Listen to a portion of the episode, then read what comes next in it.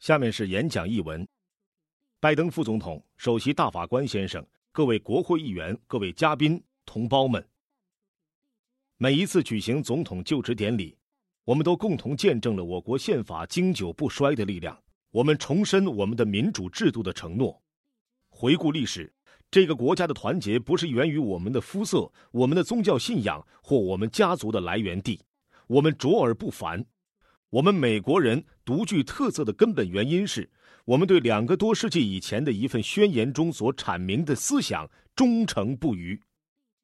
我们认为以下真理是不言而喻的：人人生而平等，造物主赋予他们某些不可剥夺的权利，其中包括生存、自由和追求幸福的权利。今天，我们仍在继续着这一永无终点的旅程，努力把这些话的含义化作我们时代的现实。历史告诉我们，这些真理虽然不言而喻，却从未自动降临。自由虽然是上帝的恩赐，却需上帝在普天之下的子民们加以捍卫。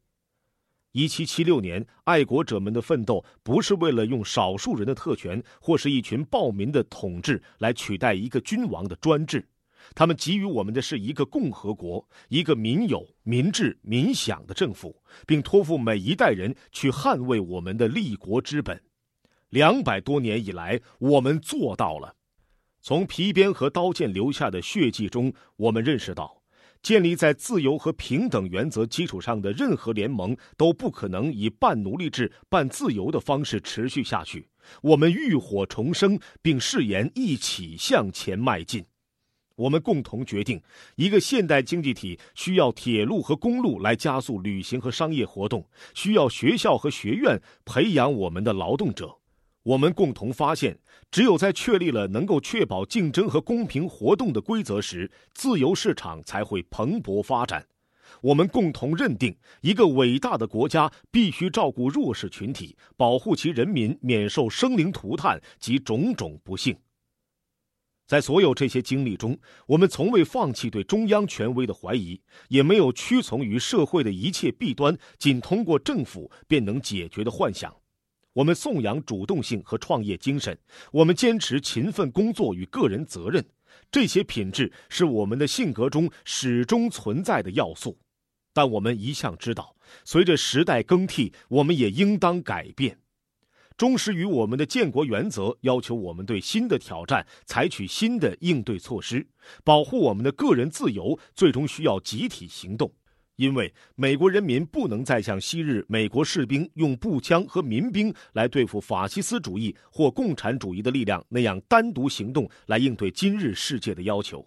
没有哪一个人能够培训出我们所需的所有数学和科学老师，以帮助我们的下一代为未来做好准备。也没有哪一个人能够建造道路、网络和研究实验室，为我们的国家带来新的就业机会和商机。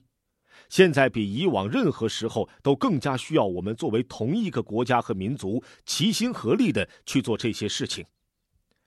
这一代美国人经历了危机的考验，练就了我们的钢铁意志，证明了我们的坚韧不拔。长达十年的战争逐步结束，经济已经开始复苏。美国的未来无可限量，因为我们具有这个无限的世界所需要的一切特质：青春和动力、多样性与开放性、永无止境的履险能力与自我重塑的天赋。美国同胞们，我们生逢其时，我们一定会抓住这个机会，只要我们齐心协力。因为我们的人民知道，如果越来越少的人得以锦上添花。而越来越多的人难以为继，我们的国家就不能成功。我们相信，美国的繁荣必须建立在不断上升的中产阶级的基础之上。我们知道，如果每一个人都从自己的工作中获得独立性和自豪感，如果诚实的劳动所得能使家庭摆脱困境，那就是美国蓬勃发展之时。如果一名出身贫寒的小女孩知道，因为她是一个美国人，她和任何其他人一样有着相同的成功机会，就说明我们坚守了我们的信念。它是自由的，它是平等的，并非仅在上帝的眼中如此，而且在我们眼中也是如此。我们都知道，已经过时的项目和计划无法满足我们这个时代的需要，因此我们必须利用新的思维和技术再造我们的政府，重定我们的税法，改革我们的学校，让我们的公民获得所需要的技能，从而更加努力的工作，掌握更多的知识，达到更高的水平。但是，虽然方式会发生改变，但我们的目的经久不衰。一个对每一位美国人的勤劳和努力都给予回报的国度，这是时代赋予我们的重任，这才能真正体现我们的信念之真谛。我们的人民仍然相信，每一位公民都应享有基本的安全保障和尊严。我们必须做出艰难的抉择，来降低医疗照顾的开支和赤字的规模。但我们摒弃这样的看法。即美国必须选择，要么照顾建设起这个国家的那一代人，要么投资于将要建设这个国家的未来的那一代人，因为我们记得我们过去的经验教训：暮年在贫困中度过，残疾儿童的父母求告无门。我们认为，在这个国家，自由不专属于那些幸运儿，幸福也不专属于少数人。我们知道，不管我们对自己的生活多么负责，我们任何一个人都随时有可能面临失业、突发疾病，或者看到自己的住房被可怕的飓风摧毁。我们通过联邦医疗保险、医疗补助和社会安全福利等计划，对每一个人做出承诺。这些举措不会使我们的创造力衰竭，而是让我们更强大。他们不会让我们成为一个依赖救济的国家。而是让我们敢于承担风险，使这个国家更加强大。我们的人民依然相信，作为美国人，我们不仅仅对自己承担义务，而且还对子孙后代承担义务。我们将应对气候变化的威胁，因为我们知道，不这么做就是出卖子孙后代的利益。有人可能仍然拒绝接受大量的科学论断，但没有人能够躲避肆虐的火灾、严重的干旱和更具破坏性的风暴所带来的毁灭性后果。通往可持续能源的道路漫长而曲折，但是美国不能拒绝这种转变，我们必须领导这种转变。我们不能把推动创造新就业机会和新行业的技术拱手相让给其他国家。我们必须抓住它所蕴含的机遇，这样我们才能保持我们的经济活力，保护我们的国家财富、我们的森林与河流、农田与冰封。这样我们才能保护上帝托付我们照料的星球。这样我们将能为建国先贤宣告的理念赋予意义。我们人民依然相信，持久的安全与永久的和平不需要靠持续的战争来实现。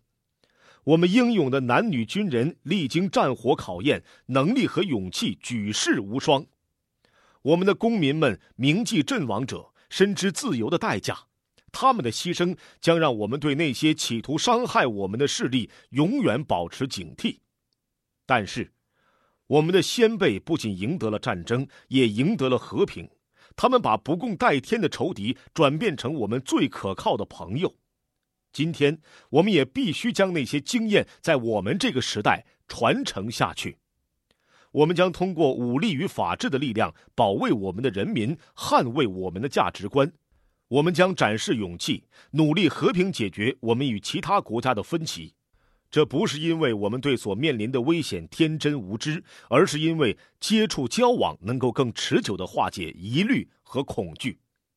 美国将继续成为全球各地强大联盟的支柱，而且我们将重振那些让我们更有能力应对海外危机的机制。因为对于一个世界最强大的国家来说，和平的世界与它的利益最为攸关。我们将支持从亚洲到非洲、从美洲到中东的民主，因为我们的利益和良心驱使我们为那些渴望自由的人采取行动。而且，对于那些陷入贫困、疾病、被边缘化、被歧视的人，我们必须成为他们的希望源泉，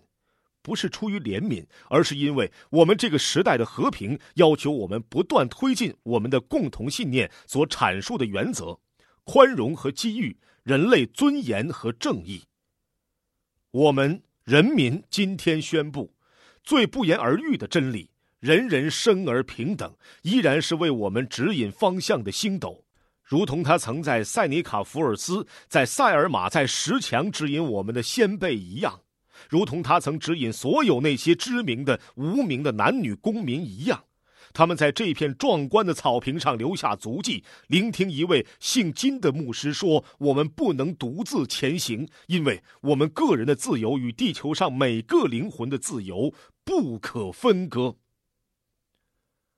继承先辈开创的事业。是我们这一代人的任务，在我们的妻子、母亲和女儿能够挣得与他们的劳动等值的收入之前，我们的征途不会终结；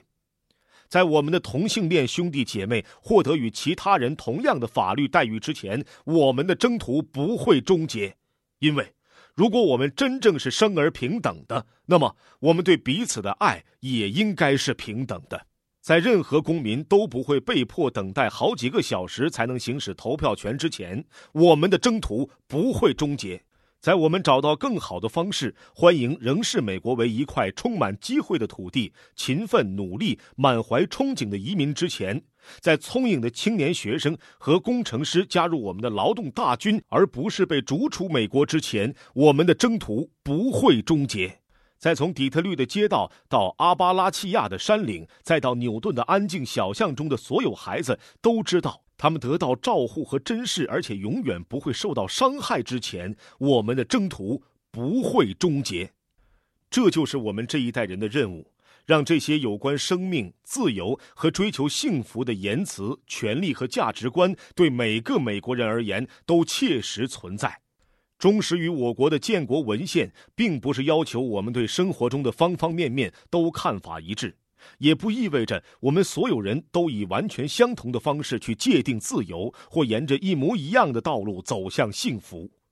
时代的进步并不要求我们彻底解决持续了几个世纪的关于政府作用的争论，但的确要求我们现在就采取行动。现在。我们必须做出决策，绝不能拖延。我们不能误把绝对主义当作原则，不能以作秀来取代政治，亦不能将谩骂视为理性的辩论。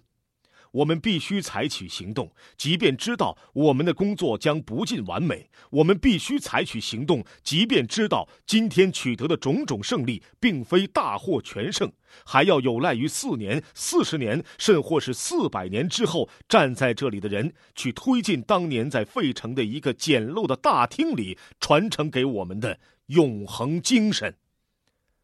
美国同胞们。我今天在你们面前宣读的誓词，如同在国会山任职的其他人宣读过的誓词一样，是对上帝和国家的誓词，而不是对政党或派别的誓词。